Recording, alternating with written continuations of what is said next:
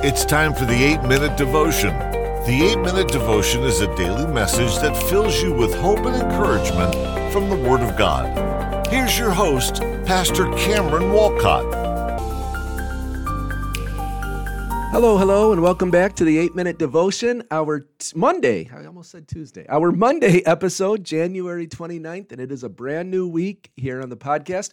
Before I get started, I want to say happy birthday to my wife, the lovely and talented Delia. Today is her birthday, and I can't tell you exactly how many years she is. I don't think you're supposed to do that with your wife, if I if I remember the rules cor- correctly. But happy birthday to my lovely wife, and uh, I trust you. We will have a great day together. So we are looking at the book of Romans, and we're looking at to begin it to begin the book of Romans. We're looking at this theme of the wrath of God. You know, before Paul gets into all the wonderful truths of how God saves us and redeems us, he starts by pointing out the horrible condition that we are in, separated from God, separated from separated from him because of our sin and that's what Paul starts his letter with, the wrath of God. And today we're going to look at what's often called the downward spiral of sin. And I'm just going to read it and let God's word speak for itself from Romans 1 24 all the way to 32. Uh, this is directly from the word of God. This is directly from the New Testament. This is in the same book that contains all the wonderful promises that everybody likes to quote about all things working together for good to those who love God. The same book that says, if God is for us, none can be against us. The same book that says, the same book that says, What can separate us from the love of God? Nothing, you know, nor angels, nor demons, nor all of these things. The same book contains this passage I'm about to read. So again, it's a longer passage, but I want to read it and let the let the Apostle Paul uh, speak to us as God spoke through him. Romans 1, 24 to 32. Those who reject God, they profess themselves to be wise, they became fools. Now this is what happens to them. Verse 24. Therefore, God also gave them up to uncleanness, in the lusts of their hearts, to dishonor their bodies among themselves, who exchanged the truth of God for the lie, and worshipped and served the creature rather than the Creator, who is blessed forever. Amen. For this reason, God gave them up to vile passions. For even their women exchanged the natural use for what is against nature. Likewise, also the men, leaving the natural use of the woman, burned in their lust for one another men with men committing what is shameful and receiving in themselves the penalty of their error which was due. And even as they did not like to retain God in their knowledge, God gave them over to a debased mind, to do those things which are not fitting, being filled with all unrighteousness, sexual immorality, wickedness, covetousness, maliciousness, full of envy, murder, strife, deceit, evil mindedness they are whisperers, backbiters, haters of God, violent, proud, boasters, inventors of evil things, disobedient to parents, undiscerning, untrustworthy, unloving, unforgiving, unmerciful, who knowing the righteous judgment of God, that those who practice such things are deserving of death, not only do the same, but also approve of those who practice of them, who practice them. I don't know if you followed me through that whole passage. But that sure sounds a lot like our world today. And, you know, our world is not unique today. These problems have been uh, throughout throughout the mankind. These problems have been throughout history, but in our Western culture, in our American culture, these sorts of sins are celebrated today in a way that they weren't 100, 200 years ago, in a way that they weren't 50 years ago. So this shows the horrible downward spiral of sin. If we turn against God in our hearts, He will in turn give us up to greater and greater sin. Do you remember?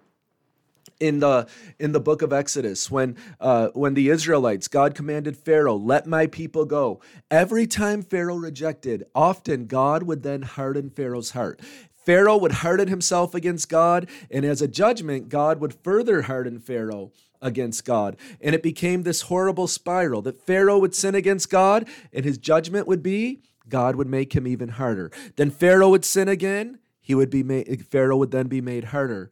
And that's what happens with these sins. That if we turn against God in our hearts, he in turn we can reach a point where he gives us up to greater and greater sin. You know, in verse 24, first in this cycle is immorality. It says they were unclean. In the lust of their hearts, they dishonored their bodies. The next step downward for those who rebel was homosexuality. The women with the women, the men with the men. The scripture says this is shameful. Finally, in verse 28, they are given a reprobate mind that no longer knows the difference between right and wrong. The mind that cannot tell what is right and what is wrong. And then that leads to all of these horrible things unrighteousness, immorality, wickedness, covetousness, maliciousness. We, uh, Paul went on and on disobedient to parents, untrustworthy, unloving, unforgiving. That is the horrible consequences of sin. And you see, sin leads to more sin. Sin is a downward spiral. And if we don't cry out for mercy, if we harden our heart, if we have pride and we refuse to repent and receive the free gift that God wants to give us, we can become exactly like the men and women in this passage. We need to say, Lord, give me a soft heart towards you that I repent. And Lord, also, for those of us who already know him, for those of us who are not subject to his wrath, we need to tell others there is a way out of that cycle. I'm not condemning you. I'm no better than you in myself. I'm not better than you. I'm not condemning you, but I am pleading with you turn to Jesus, receive his mercy, receive his grace. There is a danger, of course that we become pride proud in our righteousness even. And we think oh i'm better than that one. Oh look at that lifestyle that he's practicing. I'm better. And we can debate them and we can have an arrogance and a haughtiness. Friends if we know jesus and we see people in this downward spiral may we never have an arrogance. May we never debate just to say well i won that argument. May we never turn it into politics to say oh i'm my party's better than your party. But oh may our hearts break that these people are caught in a downward spiral, that tragically they have turned themselves against God and they are going down and down into all of these terrible sins. And may we share with them with a broken heart there is a way out. God loves you. And if you will turn, he will forgive you and his wrath towards you will be gone. But you must turn. You must receive him. You must repent. There is a God who will show mercy, but only if we repent and turn to him. You know, it says at the last verse that those uh, who do these things not only do them, but approve of those who practice them.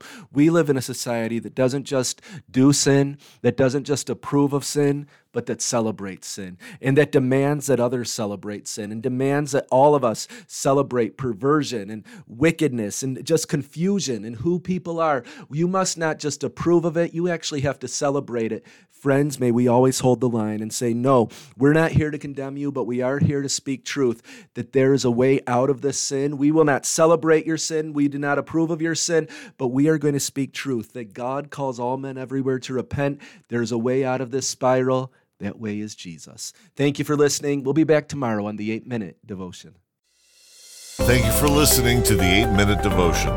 Please subscribe, rate, and review the podcast wherever you listen to or watch it. And email us at the 8 Minute Devotion at gmail.com with any questions or comments. May God bless you